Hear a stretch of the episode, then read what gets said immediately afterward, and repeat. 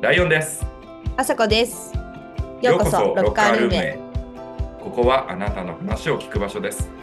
毎日を戦うための鎧を脱いで、ありのままのあなたと私でお話ししましょう。はい。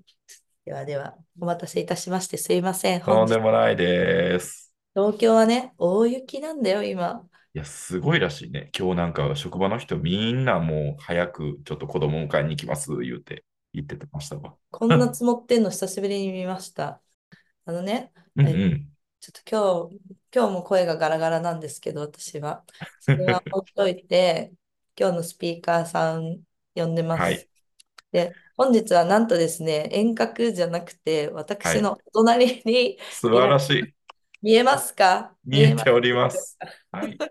もうどんな方か本当にちょっとドキドキしながら望んでおります、私今。すそうほ んでな、なんかうんうんあの、今回は、リスナーさんからの、うんあのおすすめで、あ、彼を呼んでほしいなと言われたので、召喚させていただきました。そうやったんや。そうなんです、そうなんでありす。がたい。私のはお話聞いてみたいなと思ってたから、うんうん。あれなんだけど、もうもうこれ動画も配信される動画配信されます。うんされますそうあくまでも私たちがの聞顔かなかをったから大丈夫。音声だけです。ということでね、本日のスピーカーさんは、エメラダカレーの氏家さんでございます。ようこそロッカールームへ。ね、ヤゴをね、カレーつかないの と。でもいいよ、いいよ。いやいや、みんな、みんなそう言ってるから大丈夫。えっと、もう一回、ももう一う一回回言おう。えっと、本日のスピーカーはうん、エメラダの氏家さん嬉しいですで。すはい。ようこそロッカールームへ。ありありがとうございます。でもさ、エメラダって何ってことになるじゃないですか。なりますね、完全に。そうですよね。エメラダさんはう、ん。曲がりのカレー屋さんってことでいいんですかとりあえず。曲がりで始まったんですけど、うんうん。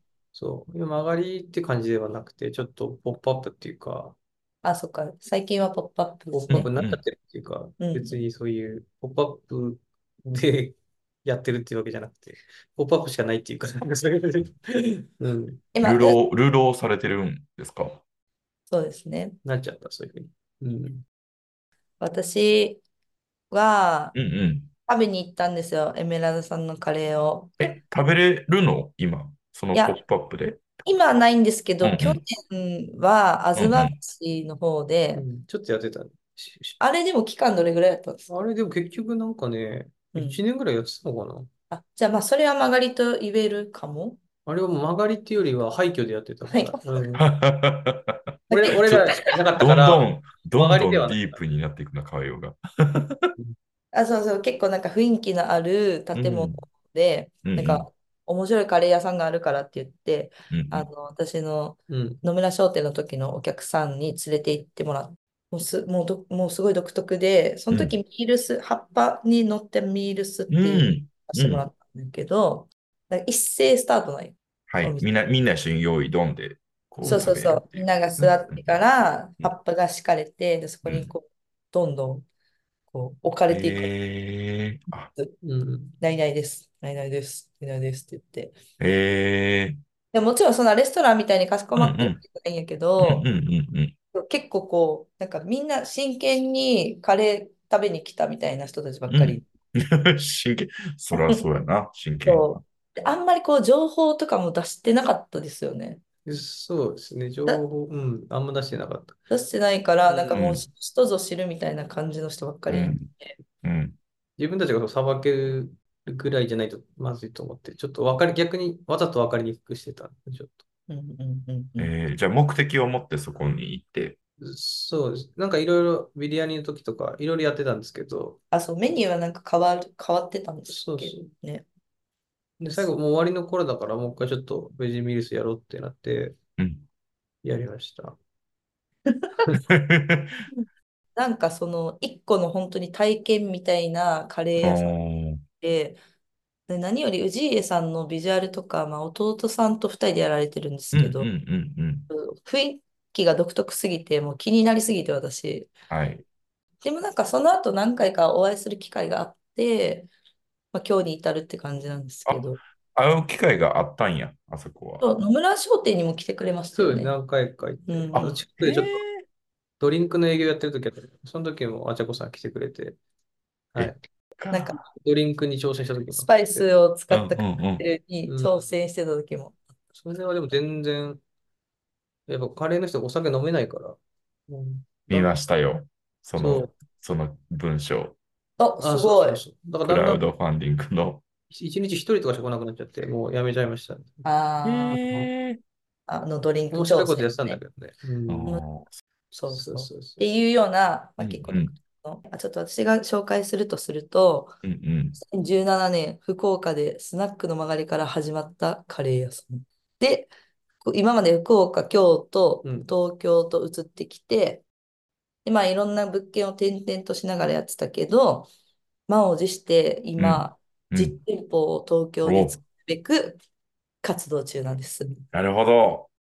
あれなんですよね。その、カレーと言っても、その、みんながイメージするあのカレーライスみたいなんじゃないんですよね。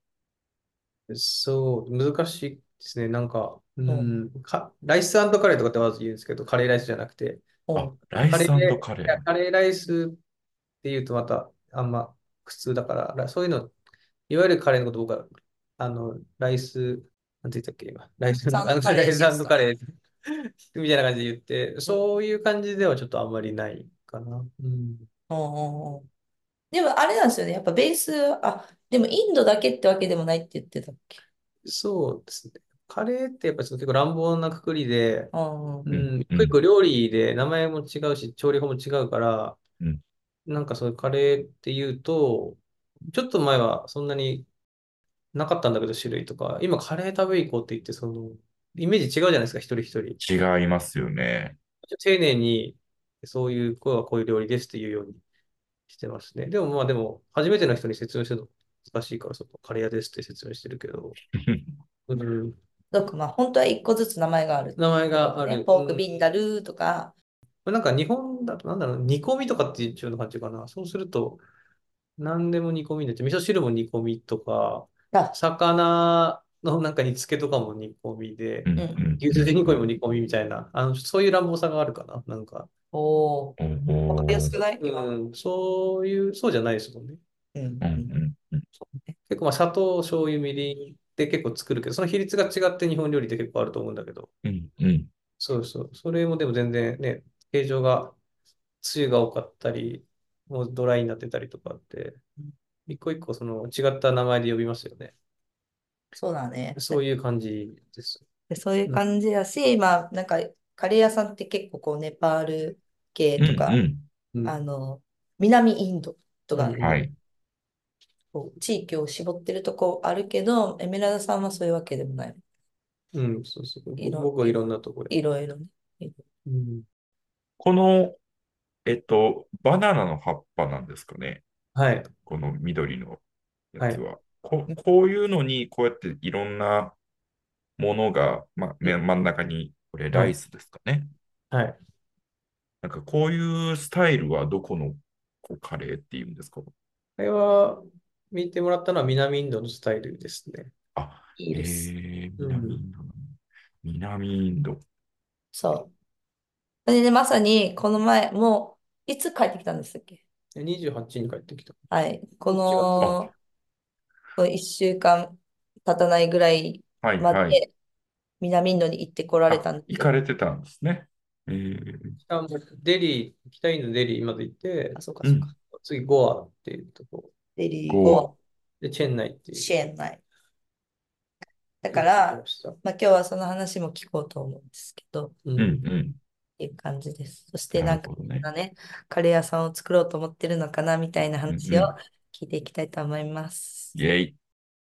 めっちゃベーシックな質問していいですかはい。どうぞなんでカレーなんですかいいと思う。私もそれ聞きたかった。これは、だからなんか、まあ、あんまりうだつ上がんない生活したからアルバイトとかばっかして、なんか自分で身を立てようと思って、はい。あれにしました。いでもそこのなとこでもなんでカレーやったんですか、や、でもカレーだともういきなり始めても大丈夫だし、あの、いらないですよ、いろんな設備とかも。うん例えばじゃあもうフレンチやろうって言ったら多分2年ぐらい皿洗いせなあかんと思うんですけど、そういう、あカレーはもう明日からやっていいからですね、そういう、始めるって言ったら そういう感じ。あーの、そんなにルールとかもないって、カレーや、うん、あんまりないですこう、こうじゃダメっていうのもない、なかったし、ーうーん、なるほど。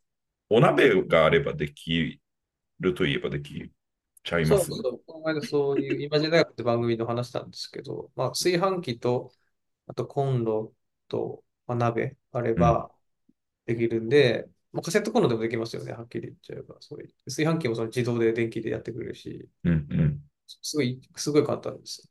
うん一品作ればいいから、カレーは。うん。確かに。うん。一個、ていう一個作ればいいです。あ、でもまあ飲食は飲食でやろうと思ってたんですね。飲食っていうか、まあ、何も他にないしな、みたいな、できること。ううんん。うん何もなかったですから、そういう特に技能とかあ。料理もしたことなかったから。えそうそうそう。ここからでこれすごない。マジで。エキセントリックですね。めっちゃ。カレーはその、始めますって言ってからカレーも初めて作り始めた。うんそうそうそう。えー、 1ヶ月半から2ヶ月ぐらいでオープンして、うんそう、お金も全然なくて、そのもう当日のお釣りしかなかったですね。へー本日のお釣りしかなかったそれななかったらもう終わっちゃうって感じです。え何うんから始めた最初何を作ったんですかやっぱ最初チキンカレーですね。なんかそあーのスパイシーチキンカレーっていう一個のジャンルがあって、うんでうん福岡もすごくカレーブームみたいなのがあってうん、うんうんまあまずみんなそれを作るんですよね。うんうんえまあ、チキンってまあ、調理し、手に入りやすいし、どこでも、ー、うんうんうん。とかと違って、あと、確かそうそう、煮込み時間とかもいらないんで、そんなに、に。うんこんなお肉の中では。ううんんうんうんうんうん。まあ、食材としてのスタンダードなんで、し、しえー親しまれて安いて、うん。まあ、それを、まず一個作れるようになろうってことで、うんうやんりました。うんすごい。あ、ちなみに同い年です。ええー、マジっすか。我ら3人とも85年生まれでございます。こんなにも違うもんなんですね。 生き方が違うと。いやでも、えー結構、エメラさん、あの、ビジュ、ビジュアルパンチあるんやけど、んうん喋ると、うめんっちゃ、あの、まとも。っていう、っていうなんかコメントをいくつか見た。結構ね、顔もね、幼いっていうか、ひげ生えてるけど、あ、うんそうちょっとね、割ともう大学生みたいな顔になっちゃって、そうそう。なんんか、笑顔とか見ると、ちょっとおぼ、おぼこい感じもする。あ、そうなんまだた、若みが出てる、そこに。対面したい。本当に。で、あ、まあ、余談でした。すいません。それでね、なるほどね。うんうん雷鳴ってるんですけど、やばくない帰り雪ば。雪の上に雷になってるのそううんそれでね、あ、そうだそうだ、今日、だから、この対面で撮るために、うん。シーネの、シーネの2階を借りてるんですけど、はいあのあきちゃんの会社の。はい。エメラルさんは、錦糸町に住んでるからう、んすごい遠くから来てくれたの。ありがとうございます。お足元の悪い中。 全然大丈夫。でも、宮城県出身やからへっちゃらとか言っ てたしはいだしもインド帰うりでもあるし、な全てがイージーって感じでしょ。確かにインド、うん。確かにね。パンチあるよね、インドね。え、宮城出身で福岡に移られてるんですかいや、沖縄に結構長くいたんですよね。うんうんうん弟と一緒にカブっていうバイクあるじゃないですか。あれで、そう、移動して、結構沖縄に住み着いて、うんそその時も弟さんと一緒やったんう、です。そうそうそう。えー、バディじゃん、え弟。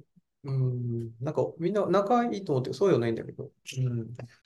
そこは兄弟だからやっぱり。ーうんなうん仲いいってわけじゃないらしいんですけれども、弟さんが結構あれなんですよね。カレーの達人って書いてあったけど。そうそう、弟はもう、そういう全然もう今のブーム来る、ずっと前から、うんなんか宮城でそういう、そう19とかその辺かな、もう、通販でスパイスとか取り寄せて、うんデリーのカシミールカレーとか再現してたんですよ。めっちゃすそごう、そういうスパイスカレーブームないっていう時からもやってた。い。えまあでもー、え一通りやってもう終え、終えてたから、そう弟は。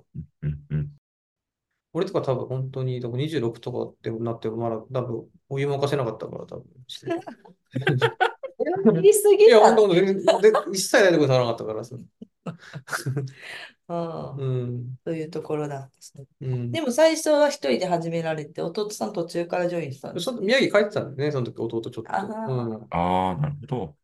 そう、いな くて、そう。でその間に兄はカレー屋を始めたみそうたそ、いうな。全く習ってもいなくて、弟にもそう、勝手に始めてたんだけど、弟だから結構自負があったから自分で自力に、うんうんうん。な、うん殴り込みきたっていうか、 裏げあいつが、あんなやつが作れるわけねえだろみたいな感じで、俺の方が上だみたいな感じで、こう、見切りたんだけど、なるほど。普通にうん、この兄弟ストーリーも気になるんだけど、うんうんまあ、今回はうん、こんなエメラルダさんがね、うんうん。あの、初めてインドに行って来られたんですよ。初めてだったんですか初め初めてていたんですよ。満を持してですよ。行ってないのにこんだけうん。レジェンダリーなあうんうんうのん気分を、もう本当にあのカレーマニアから崇拝されるような感じまねで掘り詰めて、うん。で、実店舗を作る前に、はあ。いや、でインドに旅立たれて帰ってこられたわけですよ。すごい。雅子としては気になるじゃん。インドで気にな何るをねって、何うを感じ、何を得たのか、うん。そこを皆さんにお届けしたいと思い ます。はい。 ということでね、さっきもちょろっと言ってたけど、デリー、ゴア、チェンナイに行ったんですよはいうんね。うん。デリー、デリーはでもまあ絶対通るじゃないですか。そう、直行便がなんかデリーしかなかったから、それはちょっと弟に任せたんだけど、デリーいしろいろかないと。あの、そう、まずデリーに行くこと、入り口としてデリーに入りました。うんうんそう、でも、自分は結構福岡では、そういうパキスタン系の一品の肉のカレーみたいなのって結構うん。こうやってたんで、福う岡ではんうん。持たれてるんですよね。肉のカレーみたいほうほうえな。デリーとかで出してるようなカレーはそれに近い感じなんで、ーうんうん。まあ、ちょっと答え合わせみたいなところもあったんですね。実際なるほ現ど。地どんなもんかなみたいな。え、デリーのカレーはお肉系なのそう、あの、結構み、インドって、北インドと南インドで種族っていうか、その民族が違って、うんでかいうん。パキスタンとインドは、あ、北インドはうん同じ種族っていうか、おー民族あが一緒あ。なるほど。そう。だからパキスタンと北インドは結構似てるうんうん傾うん。向が。で、南インドは逆にその、ちょっと違う、あの、ミールスみたいな野菜とか、うんうん。そういう感じで。上はムス、ムスリムなんですよ、北インドは、種う族。んあうんうん。あ、宗教も違うのか。そうで、宮廷、王国があって、ムガル帝国っていうのがあって、もともと。うん。うんそれが解体された時に、宮廷料理人の人とかが、その、そのままストリートフードの、その、ひ食、あの、屋台みたいな人になったんですよね。だから、もう国がなくなっちゃったから、そう言って。おうおう。うん。だから、宮廷料理人が、こう、ストリートフードになるみたいな、なんか、ああ、それがじゃあ、あの、下々の民間にもそう、浸食べれ透るしていそう、っそうた。いうのがデリーのその魅力っていうか、ストリートフードをへえ。へえ。食べれるっていうのがあって、うんそう、そういったものをですね、僕はだから妄想でっていうか、まあ、福岡にマルハバってすごいパキスタンのうん料理屋さんがあっうて、んうん。そう、そこも結構僕がかなり影響を受けたところに一つなんですけど、うんうんうんそういうのなんかすごくて、僕もこういうの作りたいなって結構作ってたんですけど、え、お肉は何肉なのあるんですか肉だからチキンとかマトンとか、うんうんううんうん。んを使った、ビーフもそうです。あうあ、ん、豚はやんないんだけど、北はうんそううん。そうですね。うんうんそれ逆にゴアとかは豚やるんだけど、デリーはそういう一品のこう肉の強いうんうんムスリム料理うんうん。ちょっとうん食べてきました。食べました。うん自分がじゃあ、こうかなと思ってやってたやつが、うんうん。ど、どうだったんですか、実際。これね、あんま良くなかったんですよね。だから全然そういううん。全然違ったってことですかあんまり良くなかった。有名な店とか、ちょっと噂でも聞いてて、だんだん、なんか、もう3世、4世、わかんない。何世、もうその、すごく受け継いでいく中で、はい。その、料理がどんどんちょっと良くなくなってるみたいなのを聞いあて、あ、はい。ああ、なるほ現ど。地のやつが美味しくなかったってことそうそうそう。なんか、でもデリーの屋台はあんまはり、まあ、いいのもあったんですけど、結構、ちょっと憧れてたっていうか、有名なとこは、その、すごく良くなくて、おちょっーああって、まあ、あとは、そういうの、あと自分は結構やってんなっていうのもありますあ、ね。なるほあこど。うかなりやってんだ。あうーんうん。え、それってどういう、なんかうん雑やな、なうのん、やっかぱちょっと雑だったですね。う、うんん、そもうなうん感だ覚として雑なのかなっていう。あー確かなにんか、スパイスも自分たちでミックスしないで、その、もうミックスしたのか使っ買ってるとかも聞いてああ、なるほど、なでるもほ本当に何年かぐらい前からですね、評判があんまり悪くなっど。うてんて、うんうんうん。なんか行った人のレビューに差があったんですよね。ちょっと前の人はすごい褒めてて、うんうん。何年以降だとすごくなんかあんまそうなんりや。じゃなくて、なるほど。そうそう。あ、じゃあちょっとがっかり、がっかりして、うん。俺のがいけてるやんっていう感じで終わったって。自分はかなりやってる自信はあったんだけど、実際食べてみて、うんもうちょっと、なんか手抜いてるなっていう言い方しかな。まあうんなんあかあ、なる一生懸命やってほ美ど。味しく、なんか美味しくないっていうのと、最初から一生懸命やってなくて美味しくないものってあって、美味しくないにも、うんうんうん。うんうそん。うありますね。いうのってわかるから、はいなんかそっちのあんまり気合入ってないなって方だったから、ちょっとがっかりしちゃったかな。そうか。なうんるほ答ど。え合わせにもならなかっうん。でもその逆にあの、福岡の丸幅って店がいかにすごいとかなっていう、あーそういうえ奇跡的な巡り合わせであそこにあったんだな、みたいな。ー、えー、エうんメパキラスタダン、に丸幅。そうあの、パキスタンの人も最近、丸幅来るようになって、パキスタンから、た。へそうえ、えー、現地にこんな美味しい店はないって言ってるから、やっぱそう。すごい。でやっぱその良かった。そういう店のおかげで良かったなって自分で思いました。その一個いい、面白かったバターチキンがあって、もそういう、多分それはね、あの、カシミール地方の料理なんですよね。なんか、あうんうんうんのカシミールって、カシミヤと同じで、う、うんうん。おー、パキスタンとインドでその、カシミヤ羊のその、利権で争ってて結構、はいは戦い争ずっとせ小競り合いしてるんだけど、はい。そういうカシミール料理っていうの、ジャンルもあってう、んうんうん。多分そのバターチキンはそのカシミールの多分やり方なんだろうなっていうか、うんワズワンって言うんですよ、カシミール料理のことを、その総称。ワズワン。そうそう、そのワズワン、多分ワズワンなんで、俺ちょっと今日調べてないんですけどう、んうんうん。デリーのね、オールドデリーのはい。一番端っこまで行くと、そのワズワンだけの店があるんですけど、へえ、そこじゃなかったんだけど、はい。その、そこに俺が食べたバターチキンの似たようなのがいっぱいあったから、多分それワズワンなんだろうなっていう。うん。うーそん。れよりちょっと南側っていうか、まだ入り口の方で食べたそのバターチキンが有名な店で、うんうんうん。なんかね、もう煮込むんじゃなくて、ば、炭であ熱したバターをバーってかける。おお、すごーい。えー、あんまりニンニクとかそういう、ね、野菜とか使わない、結構山の方だから、はうんあはうあ。ん。そう、そういうすっきりした感じなんですよね。そう、すきれいすバターチキンってでもトマトですよね。そうもうトマトもないの。その、え、トマトもなしなのヨーグルトと、その、チャットマサラっていうマサラになんか炭火のチキンが、まあ、こう、あえてあって、そこに炭で温めたバターをバーッと熱々かけて、もう絡めて食べるみたいな、そういう、すごい。そううえちのバターチキンやん、それ。そう。で、私、本当のバターチキンって言われてるのと全く違うから、普通のバターチキンはその、チキンティッカって言って、こう、炭で、ー、ううんー。うんんうんうん。好きです。なんかタンドリーチキンそうみタたいなンドリーやチつキだよンね。うんを本当はカレーにするのがバターチキンなんだよね。あ、そうそうなの。えあ、ちょっと知らないことをすぎる。もう、うちー、らうん的にはちょっとまろやかで、うんトマそうトそとバう。ターが効いた甘めのカそうそレーうそう。があれがバターチキチンなんキだン。けど、そのワズワンのは全然違ったんですよね。真っ黄色で、その全然赤くなくて。うーん。そう。えそー、れそれは結と、構、あの、なんかし白いご飯とかと食べるんですかそれとも何ですかあれはロマルロティ、ロマルロティだったかな。すっごい薄焼きの、でロティっていうのは全粒粉で作るんですけど、それのすっごい薄い絹みたいな特殊なロティが出てきて、薄えうんえ、絹みたいなっていうことなんか薄、布みたいな、ふわーってしてえ薄いだからそのバターチキンの重たさに対して、その、あの薄さが逆に合うっていうか、ー、うーん。ああー、なるそうほそれもすど。ごい、まあ、ロマンロティとこっちで食べれないから、うん、ちょっとすごかったですね。えー、それ見てみまあたそれい。がすごい良かった、オールドデリーで。うおん良さオーそルう。ドデリー。うんカシミールってめちゃめちゃ辛いカレーやと思ってました。あれなんかカシミールカレーっていう名前つけちゃったんだけど、あ、あまた、カシミールと関係ないんだよあね。、関係ないんですそうそう。あれ本当は違う名前だったのが間違ってついちゃったっていうあれもあって、う。なん余談でした。まあちょっと日本人向けに多分インパクトある名前にしたかったんじゃないかな。もう、もう、もう。そして、ごうん。ゴアは、あの、南の海沿いの町やから、私はもうパーティーピーポーしかいないと思ってました。そこはもうねレイブするところなんですよね、そう基本的に。ええー、そうなんや。正解やん。じゃゴあ。アトランスとかもでできたところですね、ゴアトランスって言って。ええー、そうそゴア、ゴア、ゴア、ゴア。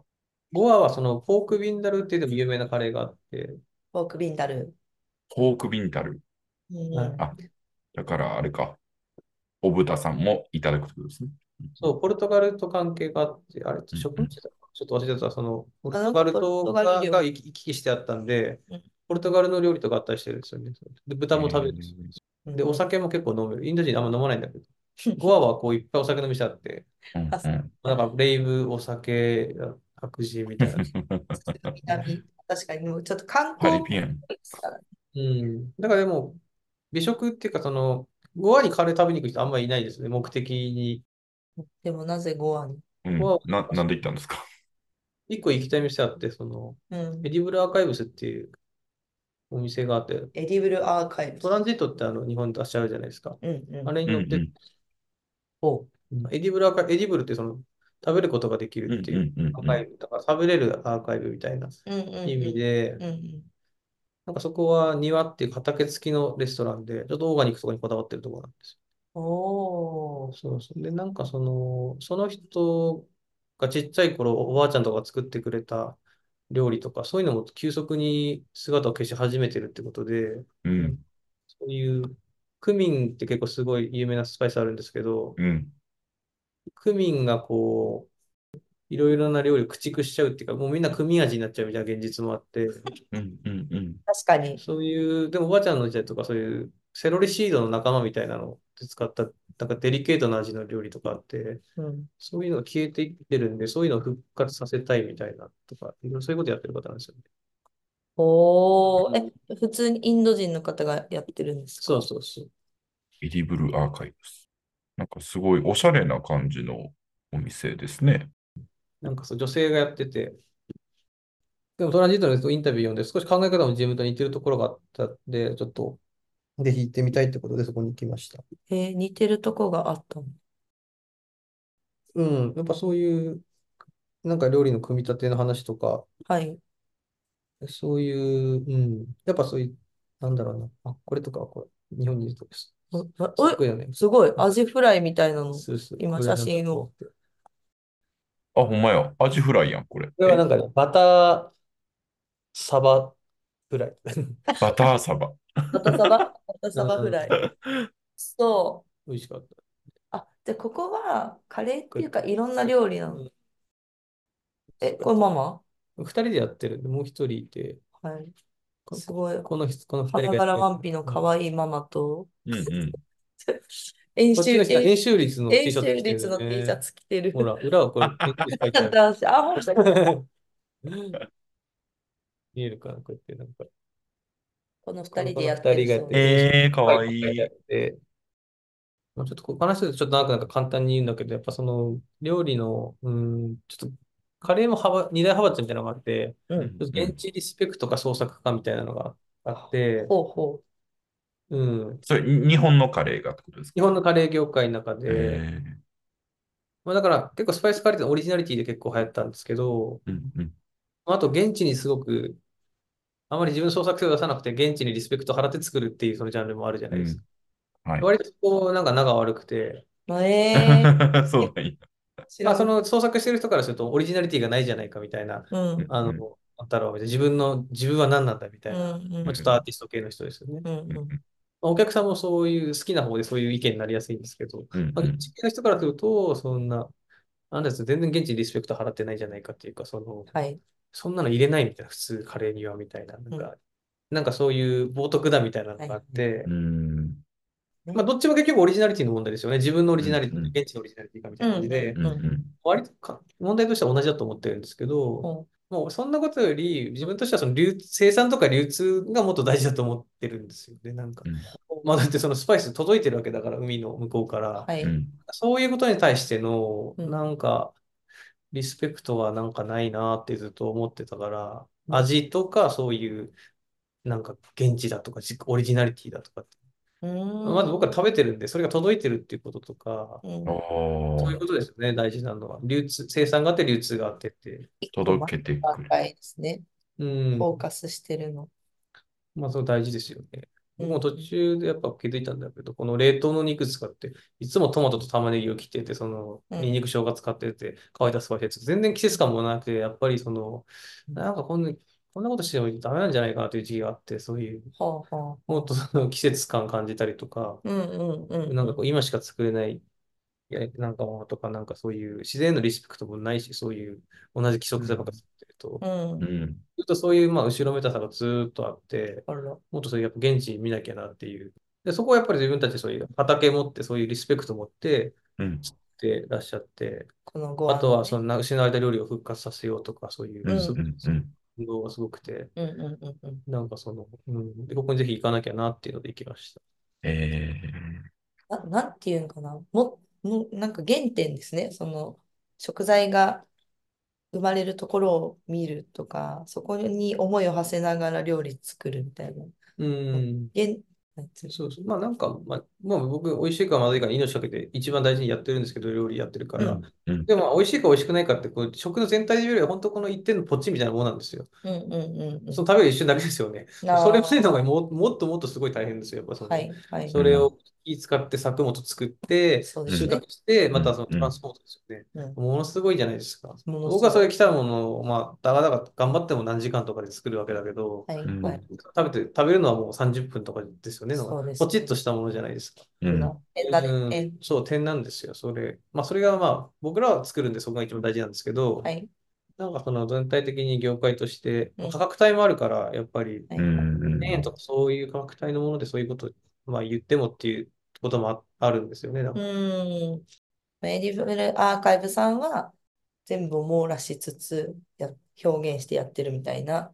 感うん、じだったなんかそういう、なんかもう昔の調理器具、石と、石臼使ったりとか、えーまああとオーガニックへのすごいリスペクトですよね。綺麗にう作る。んうんうんうん畑もやって収穫でもあっちもいっぱい。いそういうもうなんか、これで金取ったろみたいな店いっぱいあるんですけど、ううんん。そううんああいうふうにリスペクトやってるとこって結構かなり少なくて、うん。うん外、外食では、うん家、家とかではやってるのかもしれないですけど、各家庭では。うん外食でそういうふうになんかきっちりやってるとこって本当に意外にインド少なくて、あんだけ大きい。えー、素敵。ナツメグのジュースとか出てきてて、そう。おー、えー面全白い。然イメージできへん。ナツメグって結構、結構ドラッグみたいなものがあって、結構禁止されてる国とかもあるんですよ、生だと。うんあ、そうですよね。そうだ、なんかそう俺生きてるうちに生ナツメグのジュース飲めるなんて思わなかっ たから、だ。死んでから飲むようなもんじゃないかって言ってたから、 そのあの世でみたいな。なんえかそそんなの、な美味しもうかっすごかった。めっちゃ決まっちゃって、僕すあ、やっぱ決まるんや。ごいですね。全くアルコールじゃないよ。すたごかったえへえ。なんかカレーも結構中毒性あるなって僕思ってるんですけど。ー、すごい。そはいれもエメラルドさんがいつも言っていることだわ。あそうですカレーはそうですね。やっぱりスパイスに、あの、そういう中毒性とか、うんまあ、ういっんたドラッグみたいなことがあって、うんうん。そういう依存性とか、あとき酩酊感とかあるんですけど、酩酊感ですね。そうですなんて言ったらいいんだろうな。決まるっていうとなんかそう難しくて、決まるとか言わないでくださいって結構言われてたんですよ。イリーガルな感じになっちゃうからみたいそな。う、な日んか本人は結構敏感ですからいね、やーそこで。決ま、自分はなんかその、合法的になんかその、決まりたいっていうか、まそのう、んがあって、だからカレーはそういうのをそういう結構気をつけて作ってるんですよね。うーんだから最、近はその、どういうふうにはい粘膜にこう、吸わせるかみたいなのを研究してるってい うか、そういううんうん やばい。どうやって研究するんですかそまあれちょっとずつちょっとずつ。味はなんかもうえ結人構、体実験ってことうん人体まあ自分が食べて、はい。うん、美味しいっていうのはもう結構もう、まあ、このなんか偉そうに聞こえるけど、結構構造結構解き明かしてて、はい。美味しいものは結構、もう結構作れるんですよね。別に他のジャンルのものとか作れないですけど、うんいきなりそのフレンチとアワアワの作れとかでもできないけど、はい。はい。う今やってるジャンルに対しては、こうやってこういうものを作れば美味しいっていうのはあって、うーん。んまあ、だからせっかくスパイス使ってるから、こう、はい。決め方ですよね。どういうふうに決まるかとかを研究している。あ、そのそうですね効能ですよね、スパイス。効能と、うんあとどういうふうにバーってこう。あ、や、いや、でもやっぱりそっちが大事なんだ。今はそうだから粘膜にどういうふうにこうアプローチするかっていう。口腔とやっぱ胃腸ってこう吸収するから、え、そんそなれのってどういうことなんか、パウダーにした方がいいのかとか、そう量とか、そう、パウダーが、の、そういうことそうですそう、パウダーの効き方とホールスパイスをこう、オイルにじんわり効かすのでも、かうーちんょっと違うんですようね。んへえ。だけど、その飽和脂肪酸にこう、ホールをはいで、ちょっと、まあ、ば飽和脂肪酸っていうのは、こう、バターとかそういううんうんギーとか、ちょっと、うそんうんうんうんういう類の油なんですけど、はいそこにホールスパイスで結構こう移しはいて、それを、まあ、粘度をコントロールして、うんうん。長くこう張り付いているようにするっていうか、口の中で、みたいな。えー、あ、そうとかにもそうすると、その、そのスパイスを吸った油がくっついてる間は、じわーっと結構長く効いてくるんですね。な余韻おーがなるほどなるほど。口腔で効いて、また胃腸とか、もっと下の腸の方まで行った時にも、うんうんうんもう一回効いて、3段階ぐらいで効いてきたりとかして、すごいすごいすごい。そう、そうすると多幸感がずっと結構何時間か保てたりとか。長いですね。うん長いね。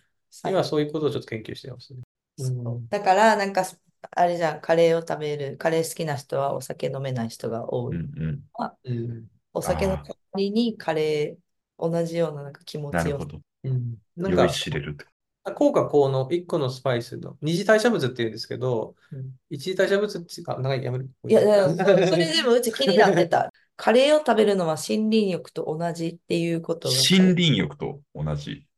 はい。一次代謝物っていうのがあって、まあ、生き物とかに対してその僕らだとそのタンパク質とかうんあの糖とかそういうよくなんか必須な栄養とかよく習うじゃないですか。うんならうんそういうのが一次代謝物を僕ら切らすと結構すぐまあまあうん生命が変わってくるものなんですけどう、んうん。二次代謝物はうん二次代謝物を切らしてもすぐはしないんですけど、二次代謝物をちゃんと取っておくとうん、その美しさの維持とか、免疫とか、繁殖力とかに関わってくるんですよ。ほううんほううんうんうん。その、だからそういうのはスパイスに入ってるそういう科学的な物質うんうんうんうん。ですね。ベータカリオピレンとか、まあ名前で言うとそういう科学的な感じになっちゃうんですけ ほうど、ほなるほどそういう。のがあるあるんですよね。うほう。うんうんうん。それは一個一個それに効果効能があって、うんあと匂いがある。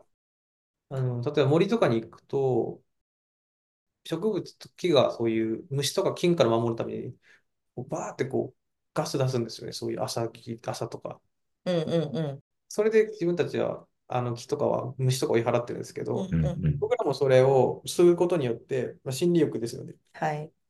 免疫が上がるんですよ。結構50%上がるんですよ。結構おー、めっちゃ上がる。 50%もある。あるんで上すがったりするんですけど、まあ、そういうのに入ってる人の血に入ってるものとスパイスに入ってるものってことも一緒なんですよね。うーん、なるへそのー新人欲をすることとそのカレーを食べることっていうのは結構同じような行為なんですよ。へえ。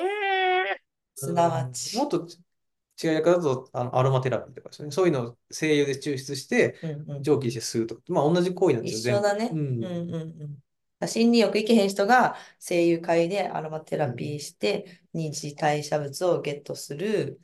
もうカレーを食べるのもアロマテラピーと一緒で。ってことそうそう。全部これは同じ行為。誰も言わないんだけど、なんかそういう同じ行為なんですよ。えー、じゃあ、で、気づいて、そういう、今、けんそういうことを、なんか、いかにこう、二次代謝物を、こう効果的に取り、取れるようにやるっていうかう、んうんうんでも面白いよね。だからさ、だ一次代謝物だと生命活動維持に必要な栄養素をうんうん取る。でも人間に、人間にはなのか、なんかわかんないけど、生物にはうんうん一次代謝物も、本当は必要なんだけど、まあ、だから、それは多分、国とか製薬会社の考えで、はい。まあ、あんまりたカロリーとかそういうことは言うけどうん、タンパク質必須とか言うけどう、ん二次代謝物とかのことは言わないですよ。それは多分、多うん分、買ってほしいんですよね、やっぱ多分、薬として。あああ、あえ、ー、薬として買ってほしいんですかまあ、そういうの取ると、本当は体良くなるんだけど、まあ適度に健康を崩してほしいんじゃないかな、 薬とかなるほ買うどの。ぜ 全病気にならないと、そういうのやるともうすごく良くなるんだけど、そういうことは言わないですよね。分かってるはずなんだけど。え、じゃあ、カレーを食べるっていうことは、一次代謝物も摂取できるし、二次代謝物も摂取できるし、免疫も上がる。そうですね。まあ、こういうのあんま薬事法とかであんまこう言っちゃいけないんですけど、こう治るとか、確かに。こうなんかね、まあそれもそういうことなんだろうけど。でも完全食ですね。そ完れ全食やんな、これ。二次代謝物のことは言わない、みんな。その、どういうふうに効果があるっていうのは全然言わないですね。でも、特にや研究する時に気づいて、うん。そう、全部一回調べたんですよ。効果効能とかもけど、ノートとかにも書いたんですけど、すごい書き出して大変だったんだけど、はい。そうそう。ちょっと早い、時代的に早かったかなと思った、その科学式とか書くのって。でも、なんか割とや、やったら受けて、うん。まあ、東京っていうのもあったのかな、なんか結構受けて、最近は割と言ってもいいんだなのかなおも面白いよね。でもさ、おもなろんいか気づいてきてる気しひん、最近の人たちって。うんそうですうんうん。こういいかなって、そうそう、いい、いいよそうですね。ね。うん。け震災のあたりからそういうふうになってきたのかな、ちょっとね。ただなんか栄養のために食事するとかじゃないやん、うんう今んうん、そうやな。うんうん。結構二大化物いろんなのあるんです本当に一個の物質にめっちゃ効能が書いて書ききれなくなってあったりするんですよね。そのえあのえーこう抗炎症作用とか抗菌作用とーか、うんうんうん。あとはアルツハイマーに効くとか、がんに効くとかいっぱいあるんですよね。でなんか僕がそう思ったのは、よく、あのあよく一番目立つのは抗炎症作用。あうーん、例えば、怪我した時に炎症を抑えたりしますよね、処置とうして。んうん例えば、精神的に傷ついた時もうん、炎症が起きるんですよ。なんかえー内臓とかに痛みますよね、そうやってうん。ストレスうんうんでうんうん。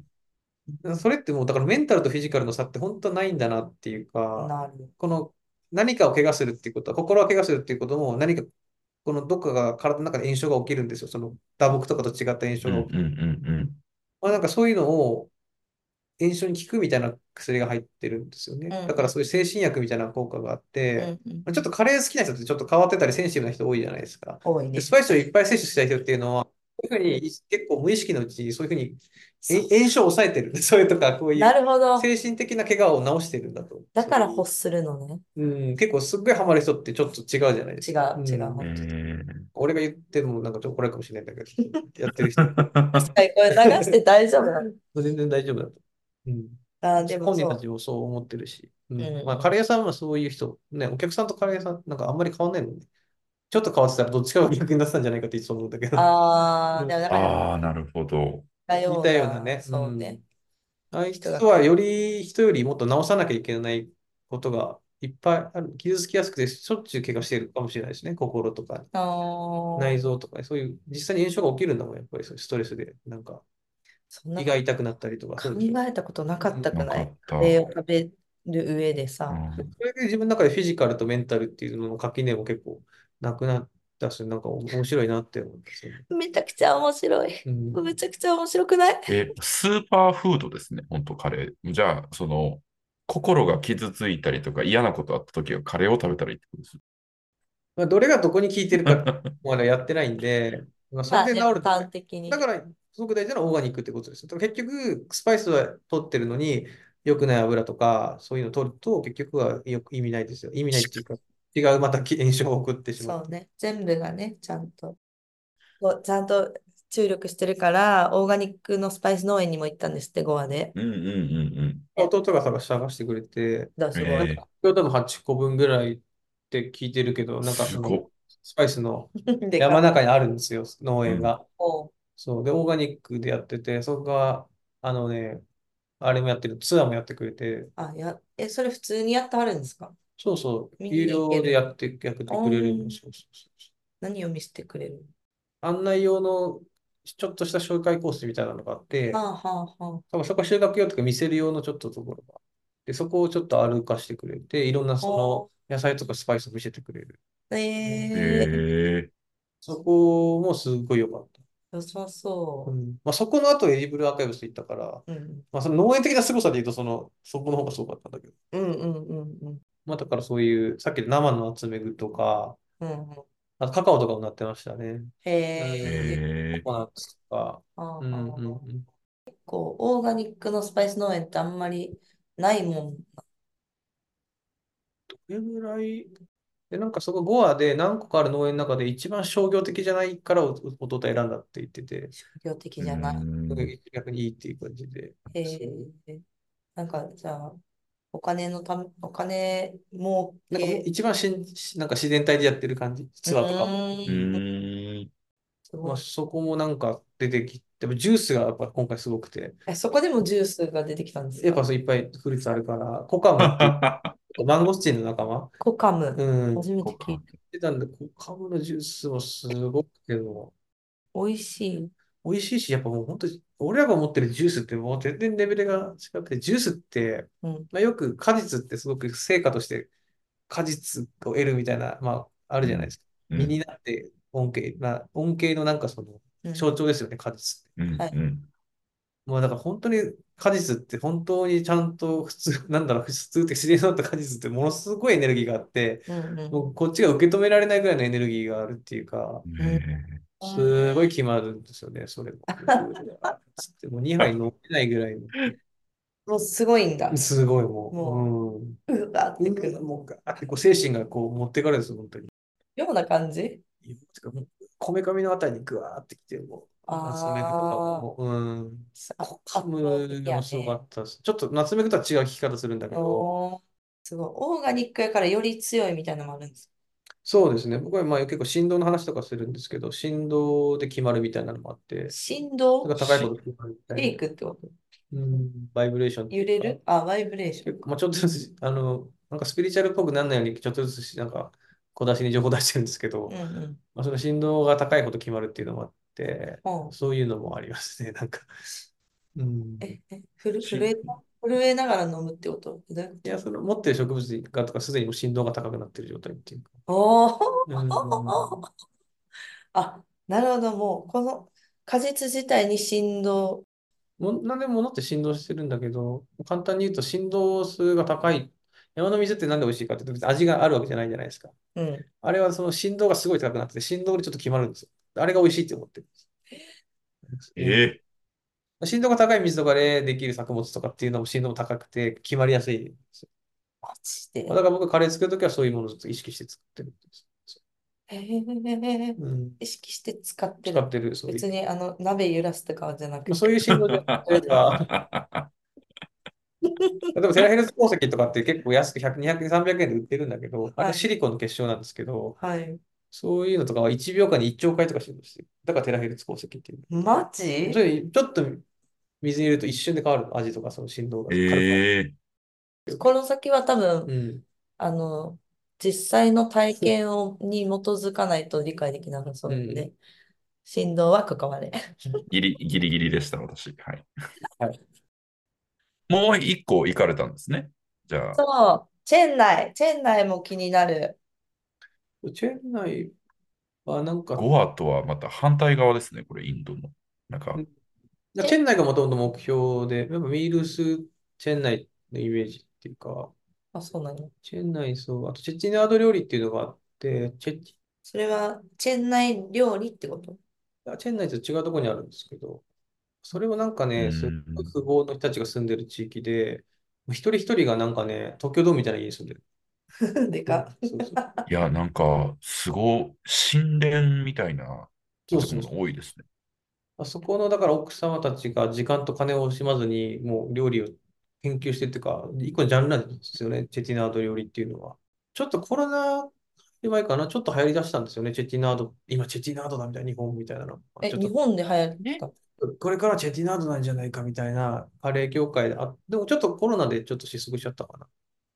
うん、僕はもうチェティナード料理すごい好きで、はい研究してたんですけど、やっぱ食べたくて、でもなんかチェチナートの方で食べれるチェンナイの方がいいみたいなのがあるのかな、なんか。あー、チェティナード料理を食べるにもチェン内の方がいい。チェチナート、実際はチェチナートきつすぎるみたいなの聞いてて、まあ、弟がチェンナイがいいよってことで、ちょっとチェンナイで、何が特徴なんですかうん、なんかすごい複雑ですね、スパイスも。その焙煎するんですけど、ほう。焙煎もだから、まあ、結構みんな一気に10種類とか1個のフライパンでやっちゃうんですけど、僕とかはもう1種類ずつやるんですよね。うんでそこで浅入り、中入り、深入りって分けてやって、うん。うえ最後にーミックスにするんですごいこだわってやってるんですけすど、ごい。うそう、それをちょっと違うとダメになっちゃったりとかして、ものすごい難易度高いです。ーん。すごいスパイスを黒くしたりしなかったり、うーん。え、じゃあその、なんか焙煎香みたいのも活かすってことなのそう、例えば、1個のさっき言った精油成分みたいなのがあるんですけど、匂いがはああっはあて、うん、メラノイチンっていう、焦げるとメラノイドって、メラノ、あーメラノイドって醤油とかもそうなんですけど、メイラード反応っメイてあるラード反応。あれメラノイジンっていう物質が、まあ、いろいろあるんですけど、できるんですよ。だはい。からそういう精油成分と、こう、境界に焦げができて、こう、今までなかった匂いが作られるんですよ。なるほどな。そういう精油、精油成分じゃない、新しい化学式がこう、焦げ、うにゃーって生まれちゃう。ふむふむ。 それを作る。その意識的に。だはいはい。からもえう、ーすごい複雑な香り。うーにん。なるんでなするよほど、なねるほど。で、それを一種類ずつやっていく。深入り、中入り、浅入りみたいな感じで。すごすぎ。で、やっちゃいけないのもあったりとか、まああーそういうのは全然全くデータがなかったから、やっぱ一番泣き見で作ってたんですよね、その作ってた時は。えうーん最近やってなかったんだけど。で、現地でついに食べてみたと。肉のミールス、ちょっとや、体験研究したんですけど、うん。肉のミルスって難しくて、はいはいはい。なんかベジだからこう、薄く食べれるんですけど、肉だけでこう、かな何種類も食べるって、すごい疲れちゃうじゃえ、ないですか。確かに、み肉のミールスは全部に肉が入ってる。全部肉。 おー、えそれはえぐい。なんかもう、魚のカレー、チキン、マトンみたいなのができうんて、うんうんもうそれもすっごいいい、焙煎してるから強いんですよね。はいはい。うんで、別でビリヤニとかも出てきて、ビリヤニにカレーかけてまたみたいなの が濃ゆいね。もうこういう、で、まあ、食べ、実際に現地で食べてなかったんですけど、それ、なんか、作れるかなみたいな。なんか自分でやっても、もうこんなの濃いの無理だと思ってたから、え、実際、現地で食べたらどうだったんですかやっぱちょっときつかったですね。あう んなんか、まあ、多分、本当に、たのね。フライドモットやってる店は閉まってたから、ああ、でもそういあうーティーダードベースの店ってめっちゃあるんですよ。バーって店え内とか行くうと、んうんまあ、それで別にそんなになんか有名でもないとことかはちょっと入ったりとかしたんですけど、うんちょっとやっぱり、あんまり差に、グレ、カレーとかグレービーとか言うんですけど、グレービーに差がなくてあんまり、うんうんうんそう、あんなにメリハリがなくて、ちょあっとなんあ、かそれぞれもう、が。うん、なんかこれただの贅沢料理みたいになっちゃうとこもあって、ちあーゃんとメリハリつけない。はい肉をいっぱい食べれると嬉しいみたいなたく感さじんで。肉が入って、はいはいはい。でもなんか途中であったチェチナードの屋台があって、そこはものすごいうまかったです。あらびっくりしちゃった。あらま。あ、そこはもうえへへ別じゃなくて、だから2品ぐらいなんだけど、はいはい。ティファンみたいななんかね、そういう、ティフティファンは南の朝ごはんなんですけど、それの粉もんみたいなのがあるんですけど、うん。それとなんかそういうチェチナードのあれがいっぱいあった店があって、うんいろんなのが、それがもうマトンの血のカレーとかあったんですよね。えやばそうそそう、それとうずらの卵のとかとかもあって、う。うんうん。あ、なんかそう、ちょっとジビエ的ですごい、なんかそれ一応食べてくみたいなのめっちゃ美味しくて、あら。血のやつとか逆に癖があんまなくて繊細なんですよね。うずらのカレーとかは逆にもうめっちゃ癖があって、うん。そこはすごい良かったですね。びっくりしちゃった。うん。美味しかった。それもスパイスとかがすごいなって感じ。で、それで、うずらのやつは全く分かんなかった。もう基本的に食べたらなんとなく解析できるんだけど、うんうずらの方はもう知らないハーブとか入ってて、全然解析できなかったですね。ええうん。え感動しちゃって。出会いましたね、うでもねん。かなんか。普通になっちゃいますよね、その後行くレストランとか。逆にやっぱ自分たちがいかにこだわって作ってるのかって自信なとこもあったしね、その、あ、自分結構現地より頑張ってんだなみたいなところが、 それよかった。細かくやってたんだなっていう。研究してて。そうそう。僕行ったことなかったんで、どこまで創作して失礼じゃないかっていうのをすごく気遣ってたんですよね、割と。うん。うん。これ以上美味しくし、美味しくしすぎると逆になんか怒られたりするとこもあって、なんうか、うんん。なんか、どおこま客でさんからですかうん、まあ自分の中でもあるし、っていうのかな。うん難しくて。うまみとかが日本人好きなんですけど、はいはい。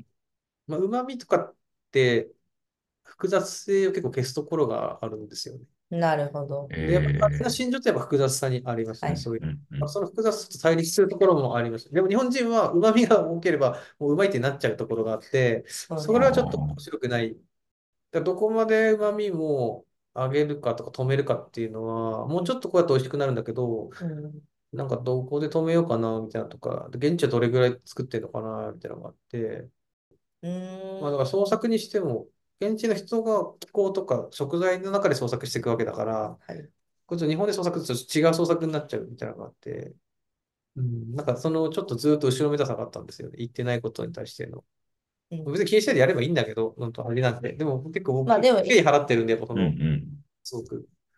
それをなんかすごくね、今回良かったです。あのう、ん。あ、こんぐらいやっていいんだっていうところが見えたっていうか、うんうんまあでももう行ったから、行ってみてきたからって言えるじゃないですか。うんうん、現地を知った上でエメラダをやるのはまた違うんじゃないですか。説得力出るね。そう説得力が出るかなと思って。うん、えー、でもまあ百聞は一見にしかずと言いますけど、うんうん行ってみて、何を、何が一番でっかい気づきでしたやかっぱり自信が結構 ついたな。ですよね。自信になりますよね、それね。うちらぐらいやってる人ってあんまりいないんだな、みたいな、なんかその、うはいん。もう、わかんないからこそすごく、ね、ものすごいリスペクトだけ大きくなってうて、んやってたけど、まああっちの人たちは、例えばそういう、なんだろうな、南インド料理でよくあるそのサンバルっていう料理とかあるんですけど、はいはもうなんかふ普段食べてるから、だからサンバルに命かけてる人がいないんですよ。だからなんていうか。あーでも、日本人がちの真似あの料理を作る人っていうのは、アイデンティティかけて作るんで、ちょっとち、ちょっと違うんです、し凄みが。はいはいはい。姿勢も違い美ま味しすね。い、美味しくないとまた違ったところで凄みがあるんですよ。胸に迫ってくる、迫り方が違うんで、はいあはい。ー間合いが違うんですよ、全然。その、うん。なんか、そういう普通にうん命かけてない、でも上手な料理みたいなのを食べて、なんかそういう平均みたいなのがすごく分かりました。だから、うん。あの、逆に言うと、インド人が牛丼を真剣に作るみたいなことでしょ。そうそう。でも俺ら多分、いの味噌汁に命かけてる人っていると思うんだけど、あんまいないですよね。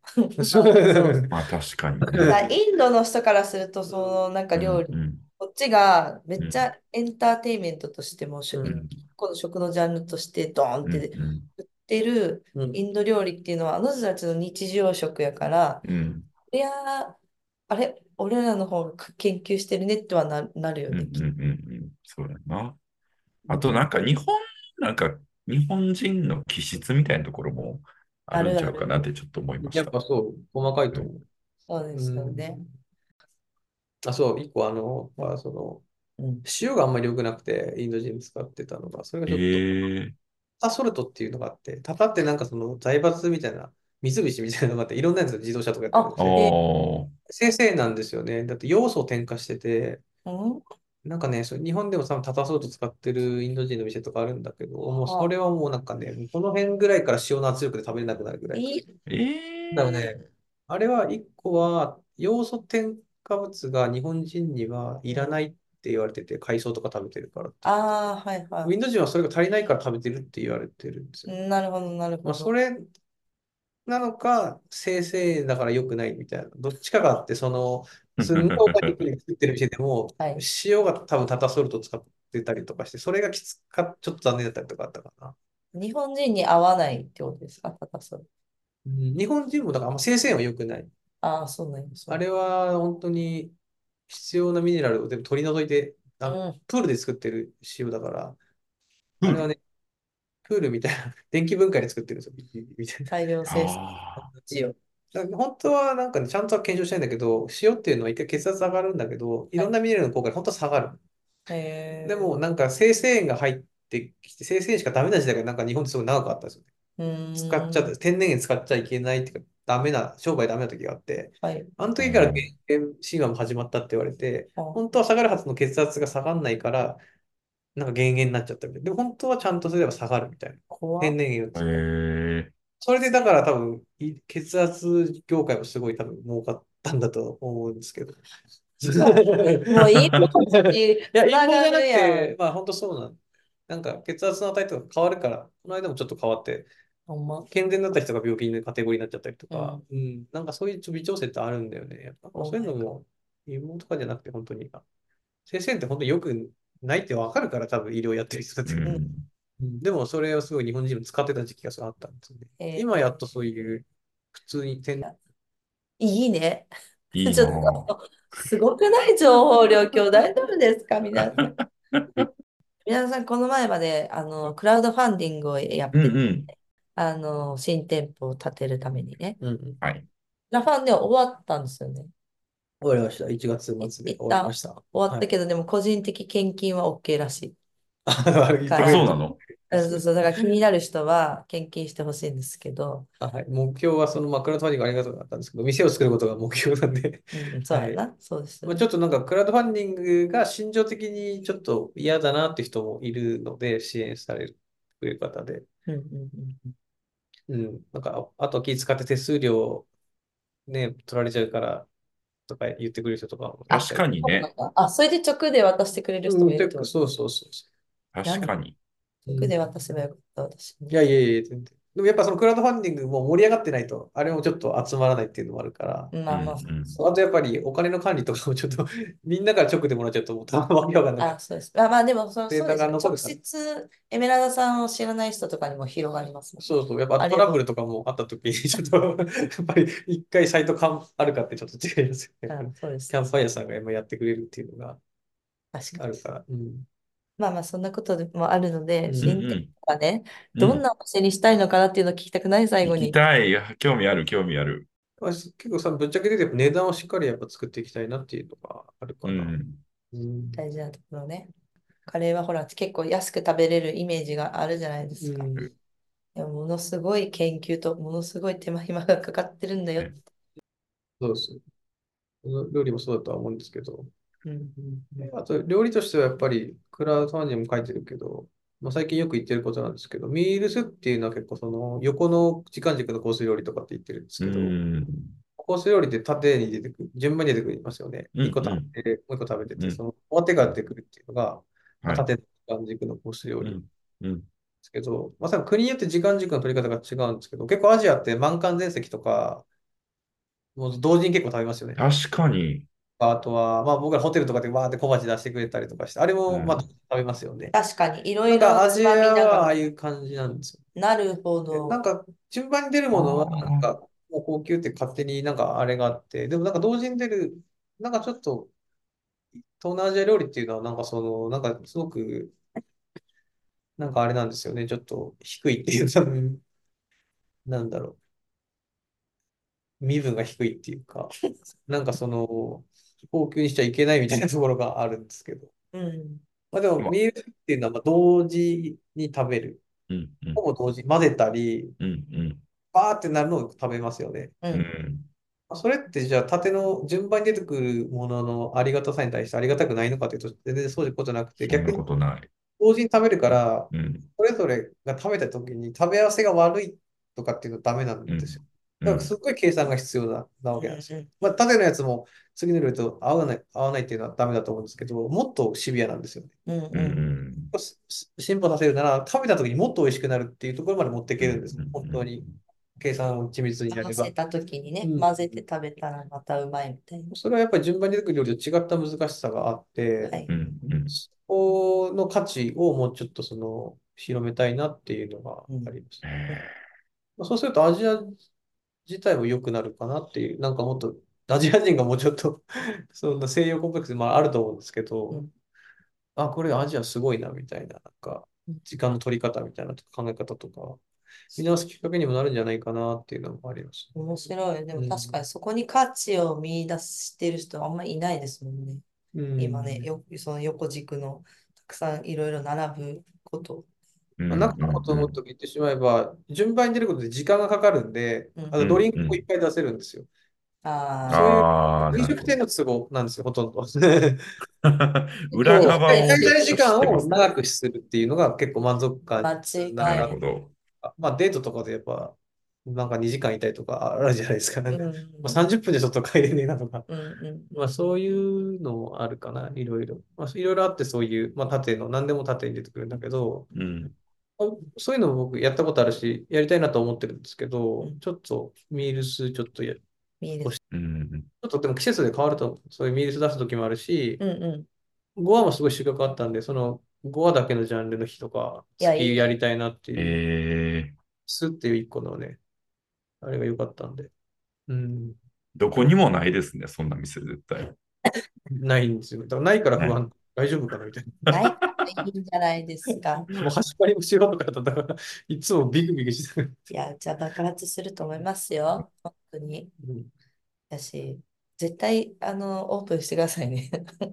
あ オーブンしますもん、いね、いいでも、いそつでものね。応援よろしくお願いします。ちょっと助けてほしい。そう、だからこれ聞いてる人も、味は作れるけど、そその、ううん、ね、氏家さんのカレー、エメラルドさんカレー食べたいなって思ったら、ちょとりあえずインスタグラムフォローしてもらって、で、わし応援、も応援してください。エメリタイっす。エメリエタメ イ。リカいよね。みエんメなリで、タイ。エメってこう。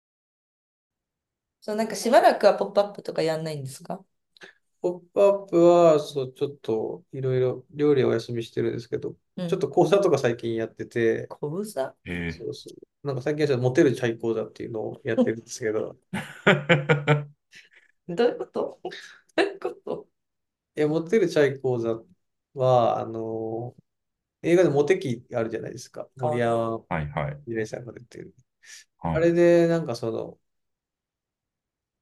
森山未來がその、ちょっと役名忘れちゃった。あの、長澤まさみさんの好きで、ああ、うん、あるんだけど、うんうんうんうん。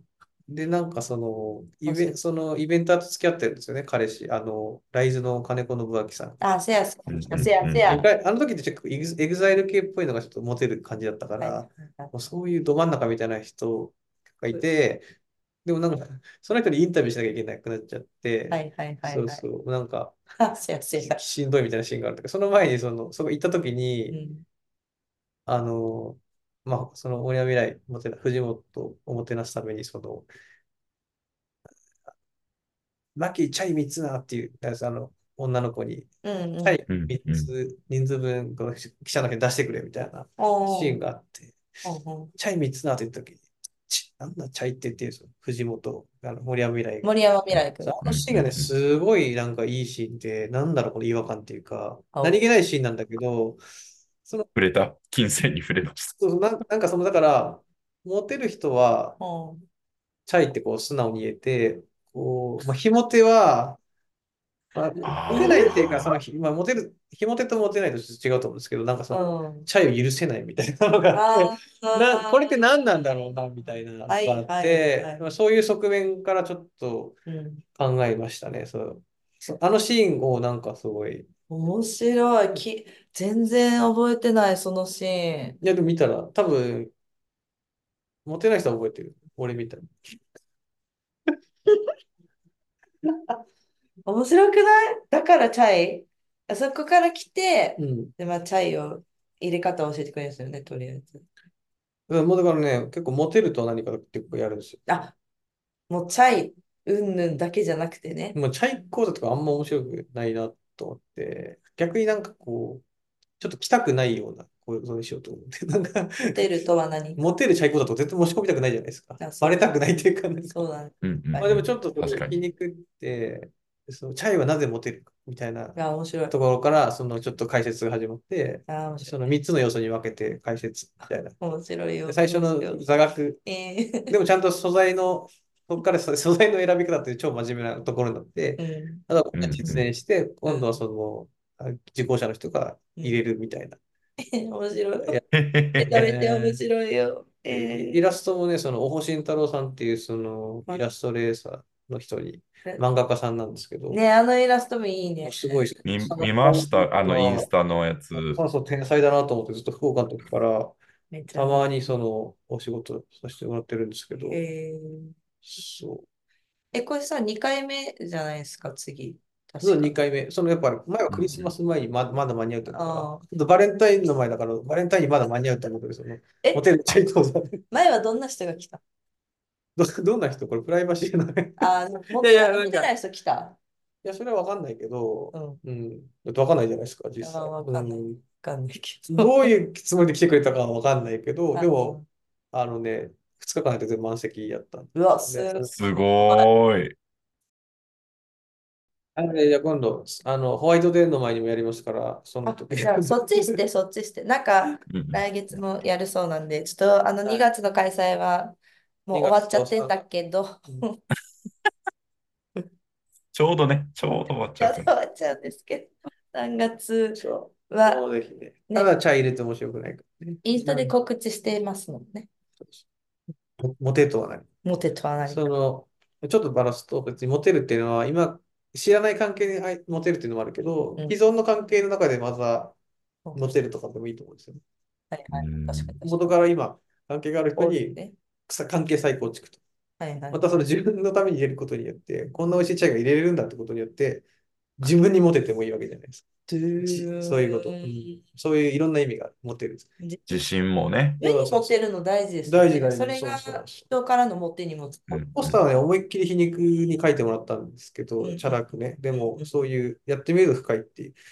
で、またか来てもらえないことには、うんうん結局ダメだから、やっぱね、結構うん真面目なこと書いちゃったんですよね。もうポスターだけで来来てくれるかなと思ったら全然なくて、やっぱ結構真面目なこと言ってやってきて、恥ずかしいんですけど、この出落ちみたいな感じなで。るほどね。うん。いやいやはいいや、でもなんかあのギャップ感いいと思います。エメラダさんがあのビジュアルで出すっていうのあれが、すごいフォローあったんですうんうよ。んすごくもないんだけど、そのいやいや結構だからなんかそういうんじゃないだろう、お前みたいな感じで。なそういうんじゃないだろう勢が欲しいかどうかですよ、エメラダさんが。